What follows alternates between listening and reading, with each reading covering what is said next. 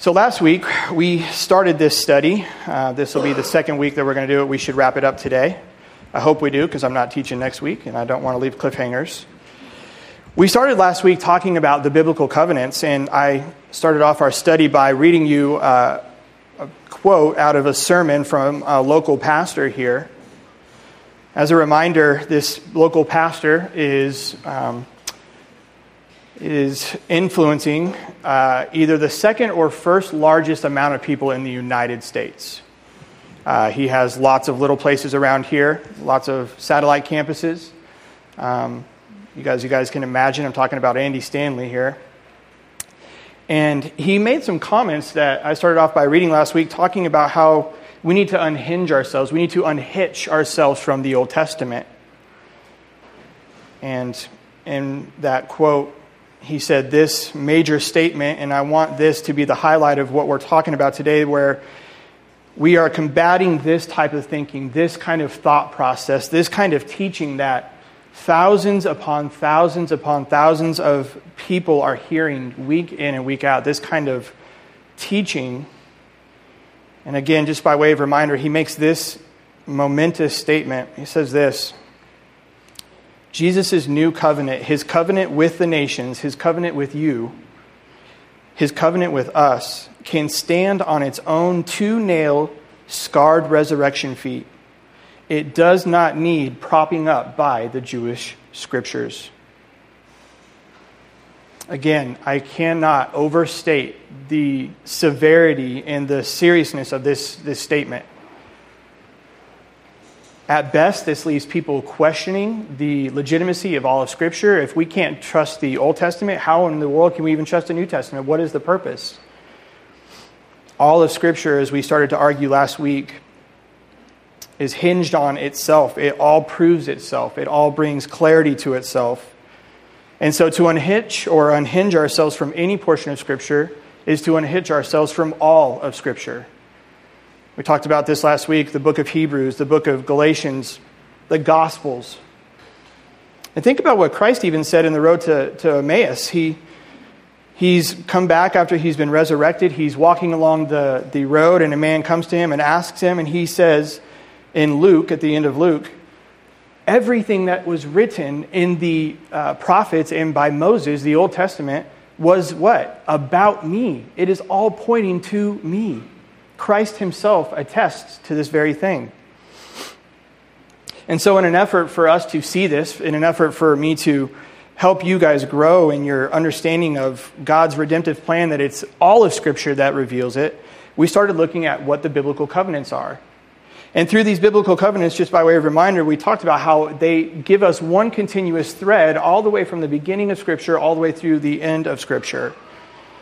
It brings clarity, it brings harmony between the Old Testament and the New Testament. It's all one book that is profitable for all things, for causing us to grow as, as the body. And as we tried to give a definition to a covenant, we did this, we said this. It's theologically, it's an agreement which brings about a relationship of commitment between God and his people. Remember, the Lord is using these uh, times and these events in history where he's making a promise, he's creating a covenant between him and his people so that he can start to reestablish this relationship that was broken and severed in the garden, right? We see that Adam and Eve walked in the cool of the night with God in the garden. But when sin crept in, immediately that, that relationship, that perfect relationship rather, was severed and broken. And what sets forth from that moment on, as soon as that happens, Genesis 3:15, the Lord puts into plan, uh, uh, puts into motion a plan to redeem His people, to reestablish that relationship. And through these covenants, we see that start to unfold. And just by way of reminder, we're trying to hit three goals. First, I want us to understand that a fundamental or basic knowledge of the covenants will allow for a richer understanding of the entirety of Scripture.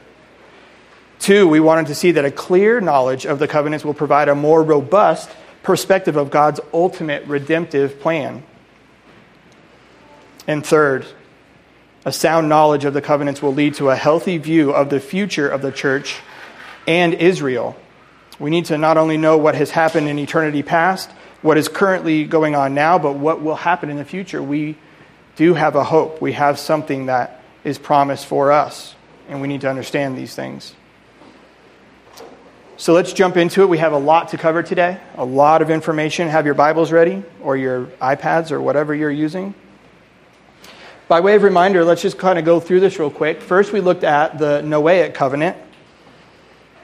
And we're looking at the background, the offering of the covenant, the sign of the covenant, the conditionality of the covenant, the duration or length of the covenant, the nature of the covenant, and then how the covenants correlate with one another.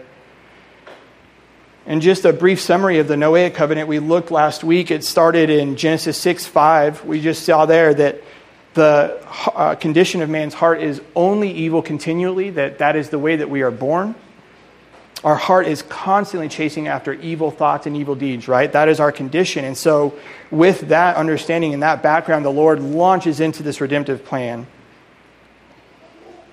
So, we looked at how he offered it, we saw the sign. And it says here, a covenant, just a summary of the Noahic covenant. It says, a covenant with all mankind, including both the redeemed and the unredeemed, in which God promised never to destroy the earth by flood again Instead, God would provide a regular cycle of seasons for as long as the earth remains. So we see here that in his judgment, he wipes out all of earth because of that wicked heart, except for just Noah and his family. In his kindness, he saves one family. And let's get this up here. Sorry about that. Not going to happen today. All right. So we'll go without the notes.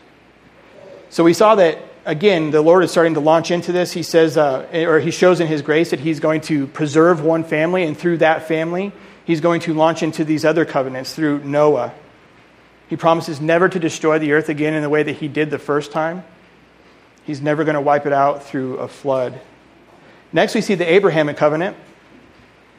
And just by way of summary, the Abrahamic covenant was God's covenant with Abraham and it's the, is the foundation of all his covenants with Israel, specifying a land, a multitude of descendants, and Abraham as a means of blessing for all the other nations. So, through Abraham, he is starting to build this unique relationship, this specific relationship, and he promises him land. He promises him uh, an offspring. He promises him to uh, make him, uh, his name a great name. And from that great name will flow blessings to all the other nations. And the significance of that was the sign. What was the sign? Who can remember what the sign of this covenant was? Circumcision, right? It's to set the nation apart. It's for cleanliness. It's so that they are different than every other person.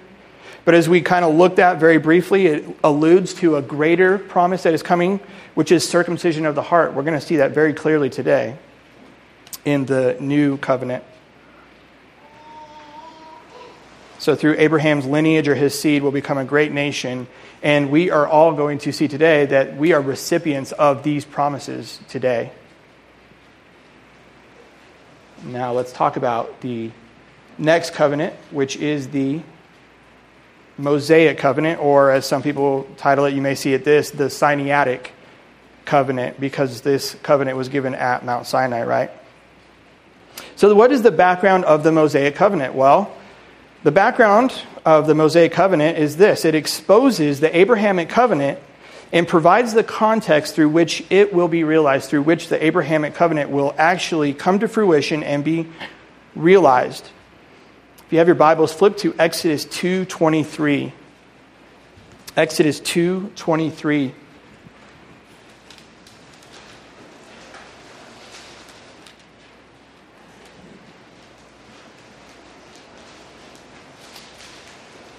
And as we get here, we see that in Exodus 1, uh, jo- uh, let me say this at the end of Genesis, uh, Joseph had just died. The, the Lord had just, um, or excuse me, just the death of Joseph is here. We see him, he has passed on.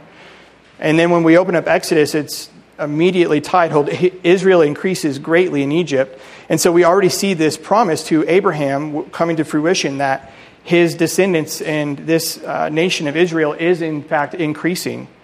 If you remember his promise in Genesis 15, he said, If you look to the sky and you see the stars and you can number them, this is how many of your offspring there will be. And so immediately we open up Exodus and we see this coming to fruition. We see that Israel is growing.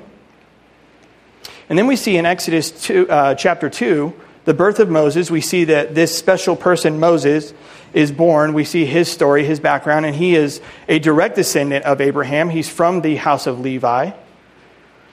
And then we see in chapter 2, verses 23 through 25, these words During those many days, the king of Egypt died, and the people of Israel groaned because their slavery and cried out for help. Their cry for rescue from slavery came up to God.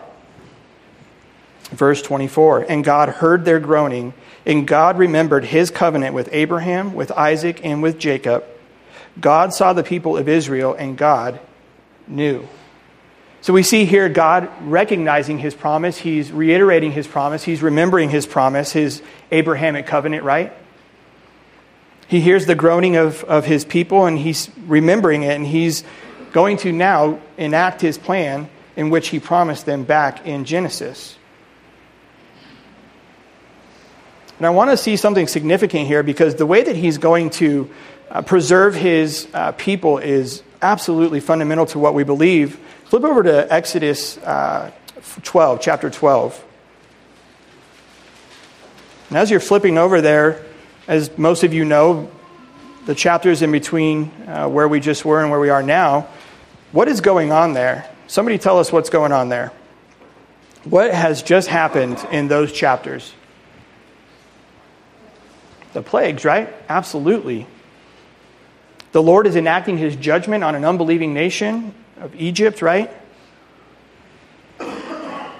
But the Lord has his perfect plan, and this is how he's going to do this. And don't miss the significance of this. Follow along with me as I read through Genesis, Exodus 14, verses 10 through 18. It says this. Um,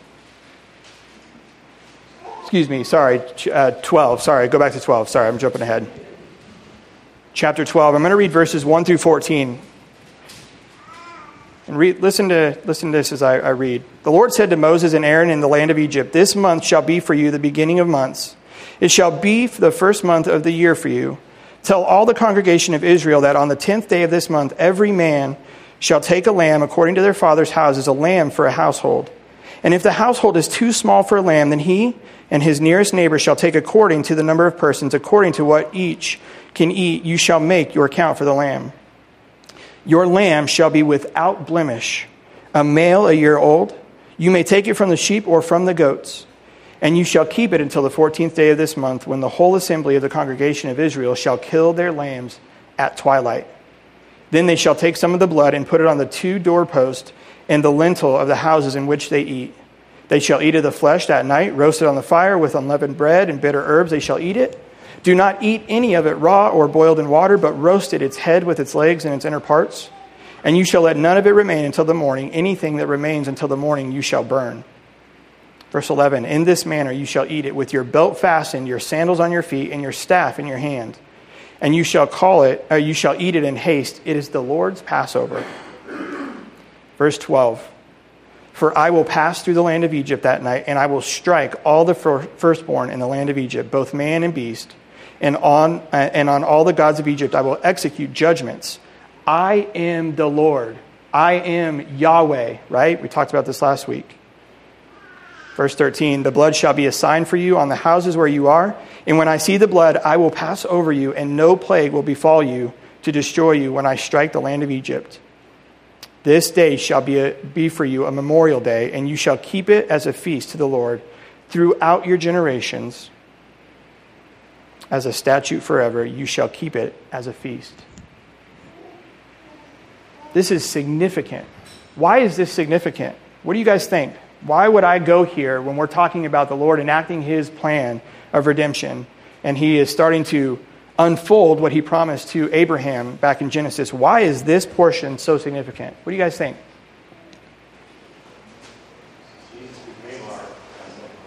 Say that again. Say it a, little bit louder. Absolutely. Amen. This right here is a foretaste of a greater, greater plan that we're going to see later on today. God has always required blood. as a way of Passover, as a way of redemption, as a way of cleansing his people and cleansing uh, his nations.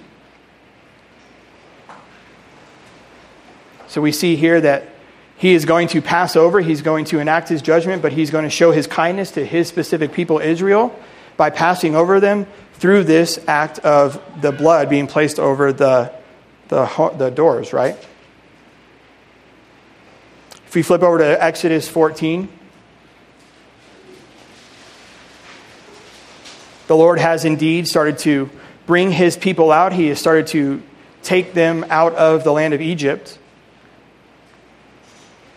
And in verses 10 through 18, it talks about how Moses reminds the people they're, they're, already, um, they're already grumbling and complaining and said, Why didn't you leave us in Egypt? It would have been easier for us to stay there. And Moses says, Don't harden your hearts. Listen to this. Listen to what he's doing. He is bringing you out of the land of Egypt. He's doing this for your kindness. And so we know that he goes, they go through the sea, they're brought out of the sea, they're saved, and all of Egypt is wiped out, right? And in verses 30 through 31, it says this Thus the Lord, thus Yahweh, saved Israel that day from the hand of the Egyptians, and Israel saw the Egyptians dead on the seashore. Verse 31 Israel saw the great power that the Lord, that Yahweh, used against the Egyptians, so the people feared Yahweh, and they believed in Yahweh and his servant Moses. The Lord is showing his power. He's bringing Egypt out, right? They were in slavery for 400 years. And the Lord is, is establishing that specific relationship with the nation of Israel by bringing them out. And don't miss this. You don't need to turn there. I'll just read this for you. But you remember we were in Genesis 15 last week. And in the middle of the Lord enacting his Abrahamic covenant, where he cut the, the animals in half and then the Lord put uh, Abraham in a deep sleep. And he's enacting this, this covenant. We saw this last week. In Exodus 15, in verses 13 through 14, he said this. Remember this, this is our connection here. Then the Lord said to Abram, Know for certain that your offspring will be sojourners in a land that is not theirs and will be servants there and they will be afflicted for 400 years. 14. But I will bring judgment on the nation that they serve, and afterward they shall come out with great possessions. As for you, you shall go to your fathers in peace. You shall be buried in a good old age. Verse 16. And they shall come back here in the fourth generation, for the iniquity of the Amorites is not yet complete. So we're seeing the background. We're seeing that the Lord has enacted his, he's starting to bring to fruition this Abrahamic covenant. We're starting to realize this. So he has saved his people, he's brought them out. He's done exactly what he said he was going to do back in Genesis 15, very clearly. And he is reestablishing that relationship between man and God. So this is the background. Now let's look at the offering of the covenant where it's actually offered. Flip over to Exodus 19. Exodus 19.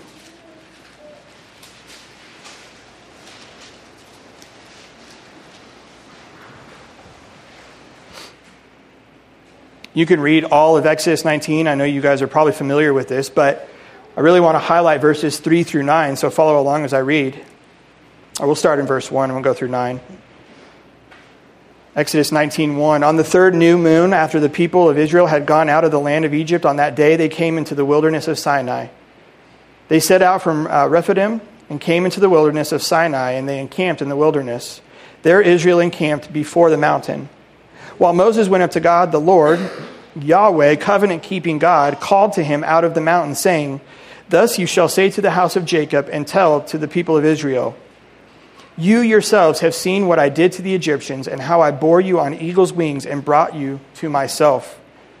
Now, therefore, if you will indeed obey my voice and keep my covenant, you shall be my treasured possession among all peoples, for all the earth is mine and you shall be to me a kingdom of priests and a holy nation. These are the words that you shall speak to the people of Israel. So Moses came and called to the elders of the people and set before them all these words that the Lord had commanded him.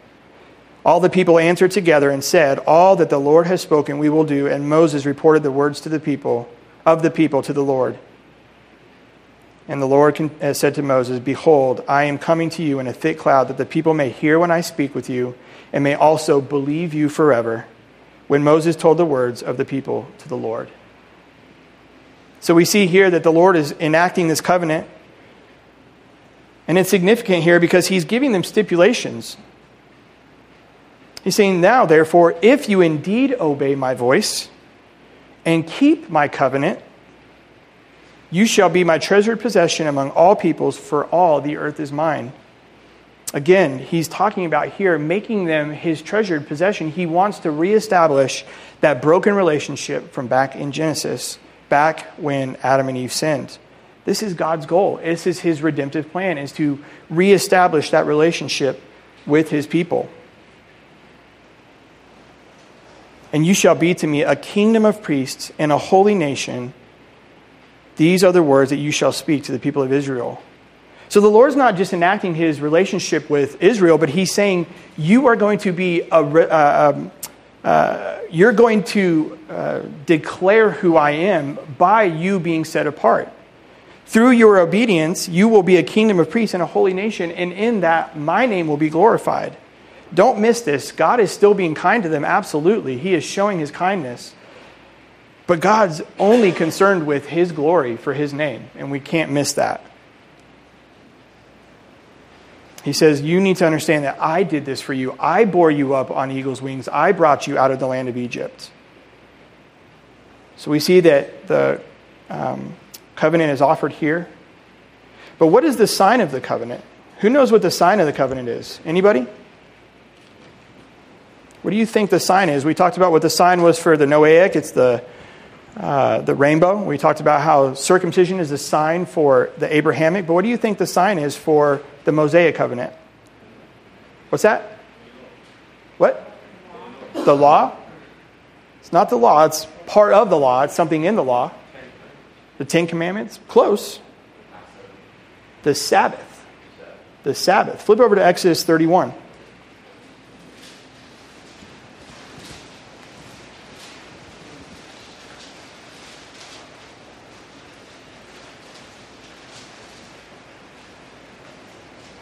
Verses 12 through 18.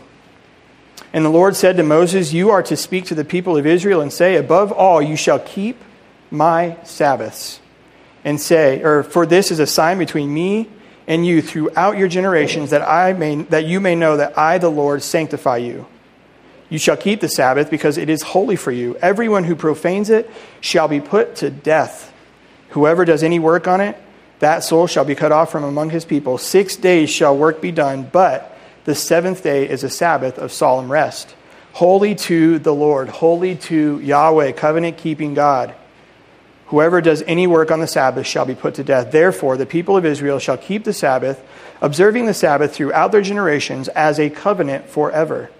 It is a sign forever between me and the people of Israel that in six days the Lord made heaven and earth, and on the seventh day he rested and was refreshed. And he gave to Moses, when he had finished speaking with him on Mount Sinai, the two tablets of the testimony, tablets of stone, written with the finger of God. This is absolutely significant. We're going to see how this ties in with the new covenant later that Jesus himself says, I am the Lord of the Sabbath, I am over this day. And what is the only portion of the covenant that we do not keep today, right? That's the only thing that we are not called to observe in the new covenant. We do not have to keep the Sabbath. It's very interesting. Very, very interesting.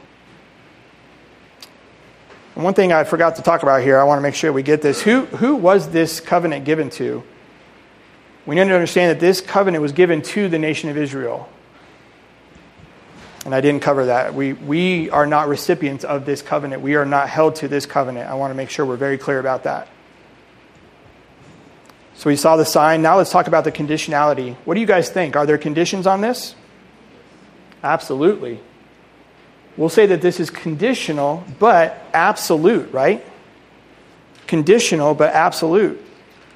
19, 5 through 8 says this now, therefore, if you will indeed obey my voice and keep my covenant, you shall be my treasured possession among all peoples, for the earth is, is all mine. as long as you are obeying my commandments, then you will be my people. But as we're going to see, they do not keep his commandments.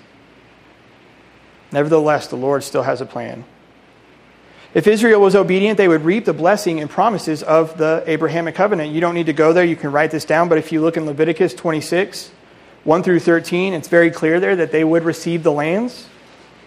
They would continue to multiply, they would be a great nation as long as they obeyed the commandments of the Lord. Read all of Leviticus. I know that's a hard book to read, it can be difficult to understand. But understanding the book of Leviticus is fundamental to what we believe. It is so beneficial. There are a lot of great resources out there that help bring clarity to that book. It's about the laws, of course, the Levitical laws. But having a, a good understanding of, of the laws gives us a better understanding of the new covenant. We do not have time to go there. so, obedience would bring blessing. They would be recipients of the blessings of the Abrahamic covenant if they were obedient, yet, if they were disobedient, it would bring a curse, right? And by Exodus 34, by chapter 34 of Exodus, we see that the covenant already has to be renewed. You don't need to go there, but just understand this is how quickly the nation of Israel turned from being obedient to the Father. Now, Exodus 34 is not a new covenant, it's just a reestablishing of the Mosaic covenant. I want to be clear about that. There's not enough evidence to say that that's a new covenant. It's just a reestablishing of, a, of the already existing covenant. But what that does is that highlights how quickly this nation of Israel turned from God, that they were disobedient immediately. So, what about the duration or the length? Well, as we saw in Exodus 31 16, it's everlasting, it's eternal, it's to be kept for all generations. And as we talked about, one of the points that we want to highlight in all of this study is that this has future implications. We need to still understand that Israel is set apart as a very special people for the Lord. The church has not been grafted in to be just like Israel. We are uh, a part of the blessings, we are recipients of the blessings, but we are not Israel. Israel is still a special nation, and we need to understand that. And that has future implications for what Israel will do, how uh, they will rule over uh, the 12 nations when we are in the eternal kingdom. Again, this is not just uh, past history, present, but it is future implications as well. They are still a special people in God's eyes, and they have a special place in God's eyes. What about the nature? Well, by obedience and faithfulness to Yahweh, Israel would become his special possession a kingdom of priests, and a holy nation. Where else do we hear those words? 1 Peter 2 9 through 10, right? Through their disobedience, as we'll see in the new covenant, through the disobedience of Israel, the Gentiles have been grafted in, and the Lord says, Now you are to be a kingdom of priests, a nation that is holy and set apart for the Lord. Again, we see this absolute harmonious thread tying all this together. Peter didn't just use those words flippantly, he used them specifically. And the way that this correlates with the other covenants through the law, Israel was called to be a holy nation for the purpose of setting themselves apart and establishing the name of Yahweh through the other nations, bringing him glory. But their perpetual disobedience and clear desire to be like the other nations would lead to a very drastic change in the nation of Israel. Their desire for a king would allow the Lord, for the Lord and his sovereignty to move from what we'll call a theocracy to a monarchy. And for the sake of time, we're not going to read it, but write down 1 Samuel 8. Go read what happens in 1 Samuel 8 that uh, causes us to get here. But this is the bridge that gaps these things.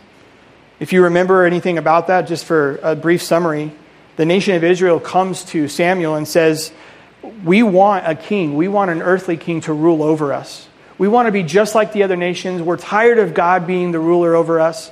We want to be like the rest of the nations who have this establishment, this monarchy. And Samuel basically says, What is wrong with you? Are you crazy? So Samuel goes to the Lord and he's praying to him, and the Lord says, You know what? If this is what they want, give it to them. And the Lord sets out and says, You're going to become slaves. You're going to have problems. You're going to have issues because of this earthly kingdom. So Samuel goes back, tells them what the Lord says, and they said, We don't care. We still want it. We still want an earthly kingdom. We want somebody to sit on a throne and rule over us. And think about this how foolish that they would want an earthly king when the creator of the universe was already fighting for them, was already defending them, had already brought them out of Egypt and done everything that they did, or done everything that he did in their name for them. They wanted an earthly king just to be like the other nations, and those are their exact words. We want to be like the other nations. So the Lord says, Okay, you got it. It's yours. But his plan was not thwarted. He still knew what he was doing. The Lord knew that they would be disobedient. And so his plan just continues to unravel, and we continue to see it clearly. So now we see next in the Davidic covenant, the Lord continue this perfect redemptive plan. The Davidic covenant. So, the background of the Davidic covenant, flip over to 1 Samuel 13. 1 Samuel 13.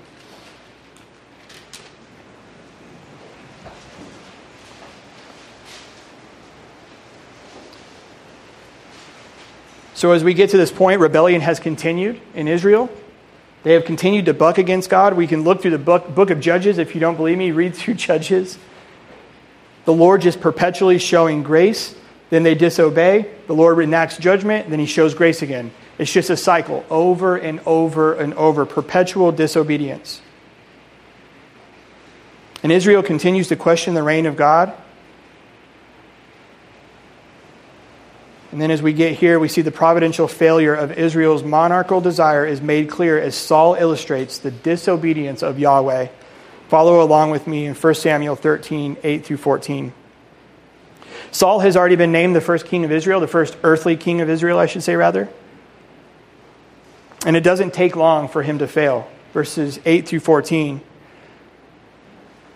He waited, that's Saul, waited seven days, the time appointed by Samuel, but Samuel did not come to Gilgal and the people were scattering from him. So Saul said, Bring the burnt offering here to me and the peace offerings. And he offered the burnt offering. If you read through Leviticus, you'll understand that this is a major, major no no. Verse 10 As soon as he had finished offering the burnt offerings, behold, Samuel came, and Saul went out to meet him and greet him. Samuel said, What have you done? And Saul said, When I saw that the people were scattering from me, and that you did not come within the days appointed, and that the Philistines had mustered at, uh, at Mishmash, Michmash, I said, Now the Philistines will come down against me at Gilgal, and I have not sought the favor of the Lord. So I forced myself and offered the burnt offerings. And Samuel said to Saul, You have done foolishly. You have not kept the command of the Lord your God in which, with which he commanded you. For then the Lord would have established your kingdom over, for, uh, over Israel forever. Verse 14, But now your kingdom shall not continue. The Lord has sought out a man after his own heart, and the Lord has commanded him to be a prince over his people because you have not kept what the Lord commanded you. So we see disobedience. We see that he didn't trust in covenant keeping God. He did not trust in Yahweh here. But what is significant about verse 14 is there's no time in between this failure, this disobedience, and the Lord saying, But this plan is already in motion. But now your kingdom shall not continue. Period. The Lord has sought out a man after his own heart. This King David was already being prepared to be the king over Israel, the right king. Again, the Lord's plan is never plan B. This is exactly what he had already planned from the very beginning. It's no surprise here to God whatsoever. So we see that with the background of the failure immediately of this humanistic uh, monarch, the Lord starts to establish his plan and bring to fruition this next portion. So that's the background of it. Let's talk about the offering of it. Flip to 2 Samuel. 2 Samuel chapter 7.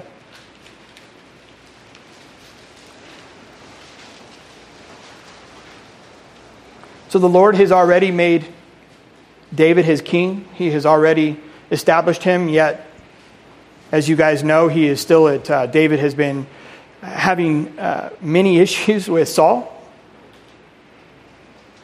And we see here, as we get to this point, the Lord establishing his covenant with David.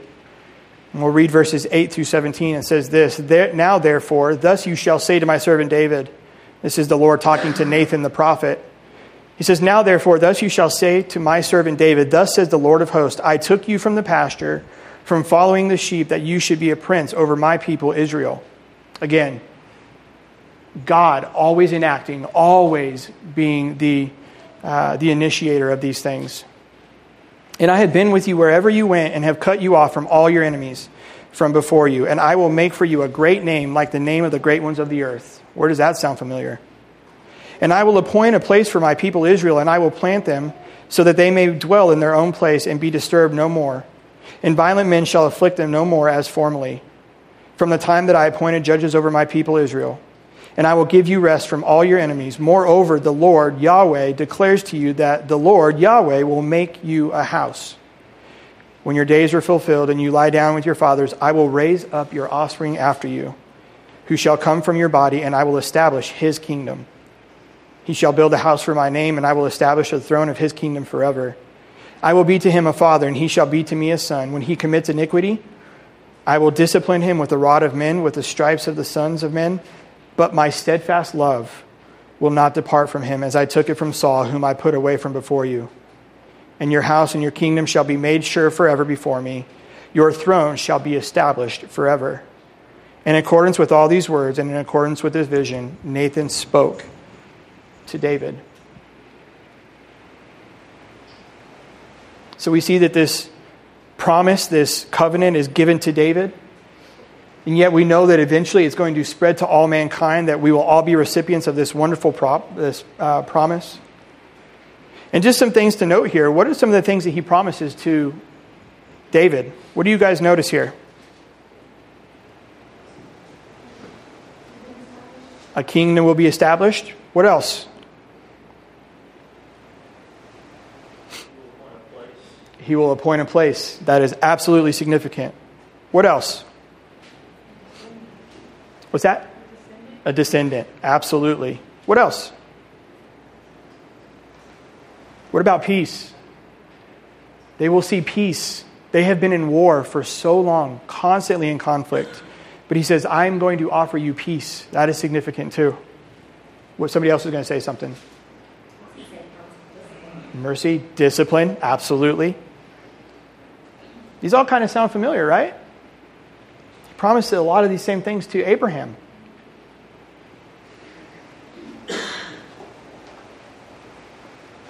So we see he's offering these things, he's giving these things as part of the covenant. And what do you think the sign is for this particular covenant? What do you think the sign is? Christ, his lineage, his seed. But not just his seed, but it's the location of his seed, as we just said. This is Jerusalem. This is a specific, specific place where his kingdom will be established forever. Why is Jerusalem significant? Well, a lot has already happened there. A lot will happen there in the future, right? In this very specific place. Just as a, an example, this is where Abraham went to offer his own son. To offer his own son, and where the son will ultimately be offered, right? This is a significant place. In Scripture, this is actually defined as the apple of God's eye. This is a unique, special place. You can look in, we just read it, but verses 18 through 29, you can see that the sign is David's lineage, his seed, his offspring, and that this place is significant, Jerusalem. But what about the conditionality? Are there any conditions on this? No conditions, and given unilaterally by God. God says, I'm going to establish this.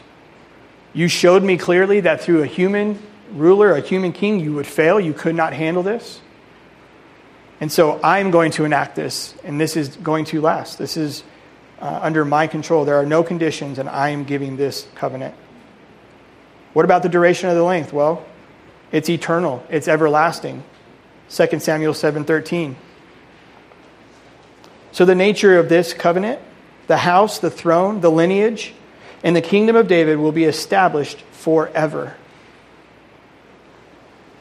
And this correlates with the other covenants this way. Through the line of the Davidic covenant will come the Messiah, who, because of his royal lineage, will rightly be due the throne. Remember, this is significant that this is now an earth, not just an earthly uh, kingdom, but it is a kingdom nonetheless, that it is a royal lineage. This implication reaches far beyond Jesus' first coming and points towards the final days when he will come to establish his kingdom for good, forever. And he will ultimately fulfill the promise made to Abraham. Again, this all ties together. I know you're probably thinking, you've said that a hundred times.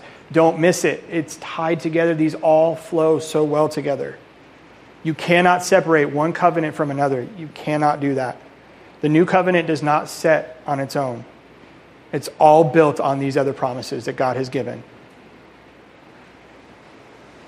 And so that does bring us to the new covenant. The new covenant.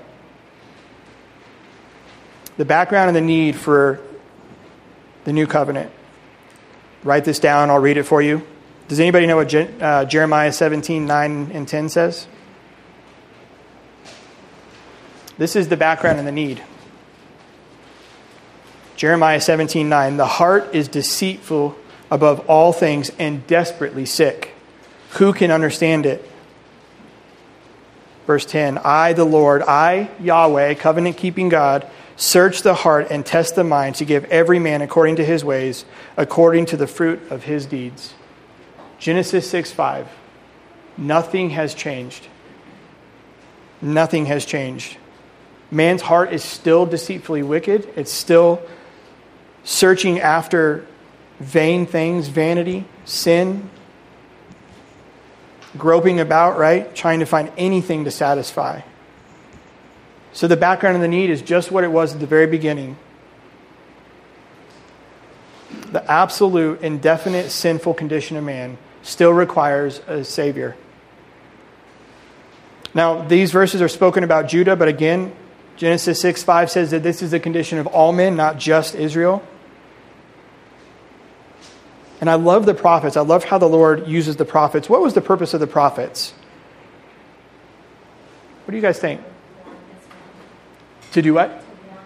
Absolutely. And what did he always do in these, in these warnings? He always said, if you turn to the Lord, if you repent and you turn to the Lord, he is faithful to forgive you. And yet, they never did.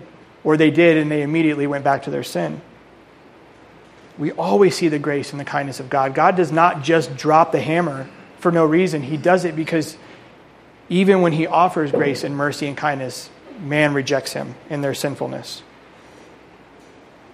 So we can't miss that. What about the offering of the covenant? Flip over to Jeremiah 31 31.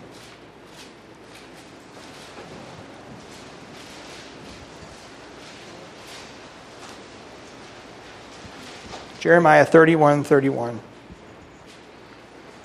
This is the offering of the covenant, the giving of the covenant.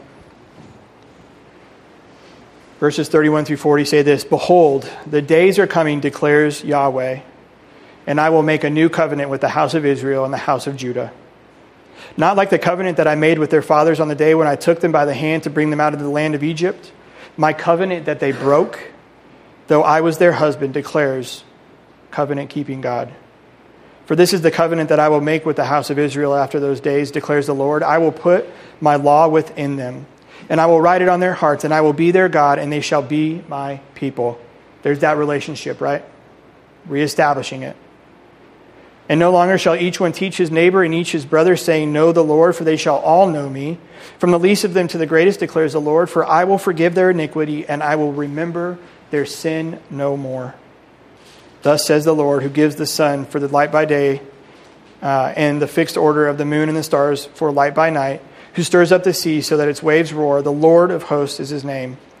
If this fixed order departs from before me, declares the Lord, then shall the offspring of Israel cease from being a nation before me forever.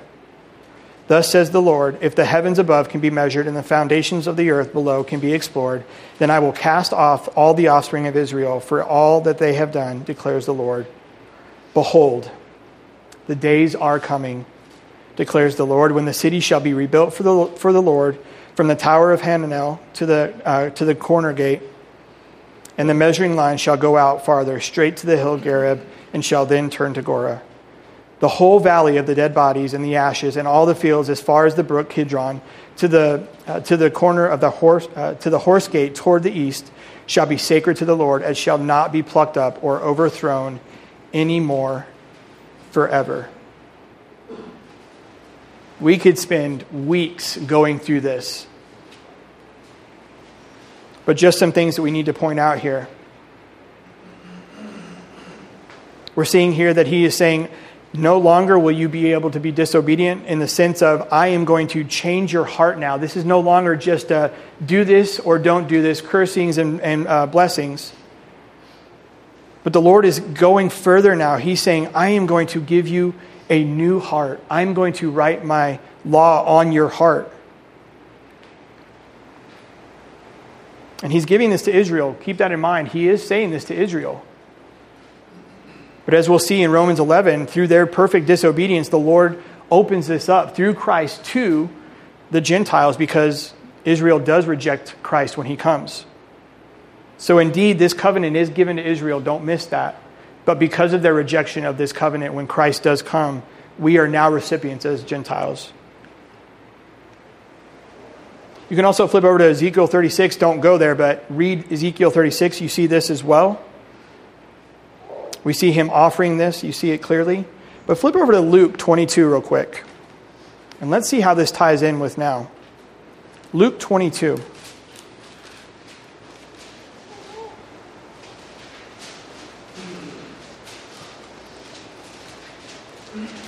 And thank the Lord in His providence that we're going to read this today as we prepare our hearts even now to partake in this Lord's Supper today.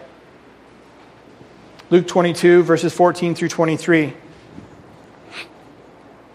And when the hour came, he reclined at the table, being Jesus and the apostles with him, and he said to them, I have earnestly desired to eat this Passover with you before I suffer. For I tell you, I will not eat it until it is fulfilled in the kingdom of God. And he took a cup, and when he had given the uh, thanks, he said, Take this and divide it among yourselves. For I tell you that from now on I will not drink of the fruit of the vine until the kingdom of God comes. Future implications. And he took bread, and when he had given thanks, he broke it and gave to them, saying, This is my body, which is given for you. Do this in remembrance of me. And likewise the cup after they had eaten, saying, This cup is poured out, that is poured out for you, is the new covenant in my blood. But behold, the hand of him who betrays me is with me on the table. For the Son of Man goes as it has been determined, as it has already been determined from before the foundations of the earth.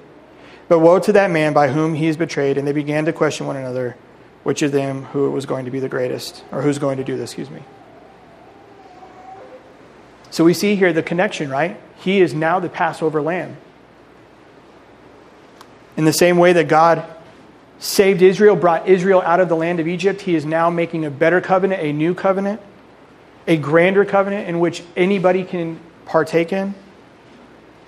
And it's done by what? His blood, his life, his sacrifice. Just as the lamb at the Passover had to be without spot, without blemish, Jesus Christ is the same way. So, what is this saying? Well, the covenant is no longer a thing, but it's a person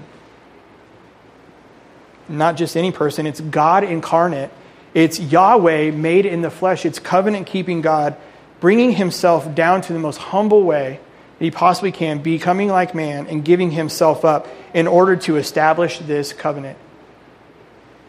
Again, this just highlights the weakness of man that God himself not only has to start these covenants, but he has to establish them, and then he has to make himself incarnate, becoming like man, just in order to enact these promises.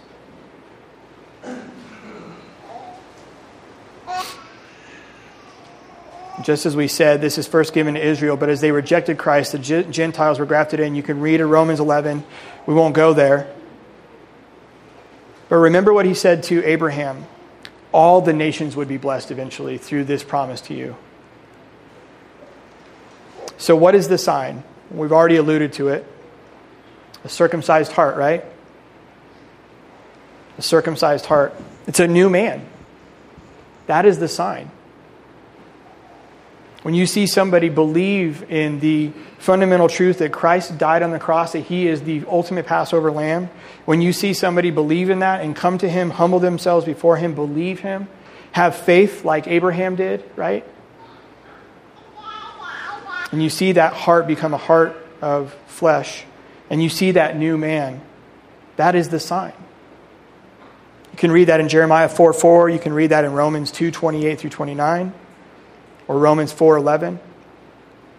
So that is the sign. What about the conditionality? What do you guys think? Are there conditions?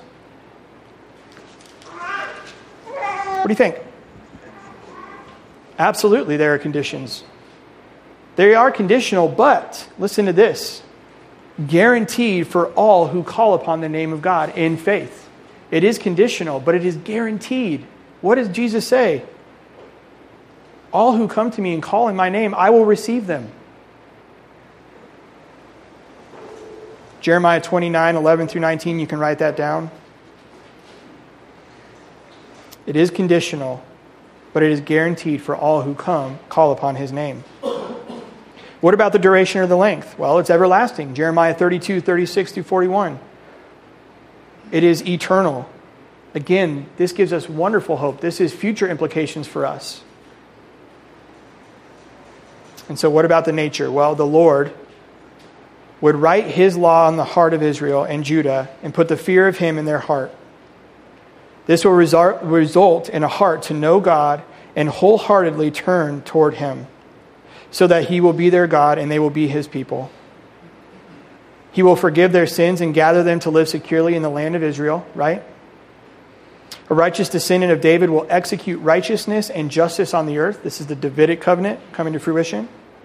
And Israel and Judah will acknowledge that their righteous that their righteousness is the Lord himself. Not their works, not the law that they keep, but the Lord himself is their righteousness. The descendants of David and the descendants of Levi will be multiplied, Abrahamic covenant, and they will serve the Lord.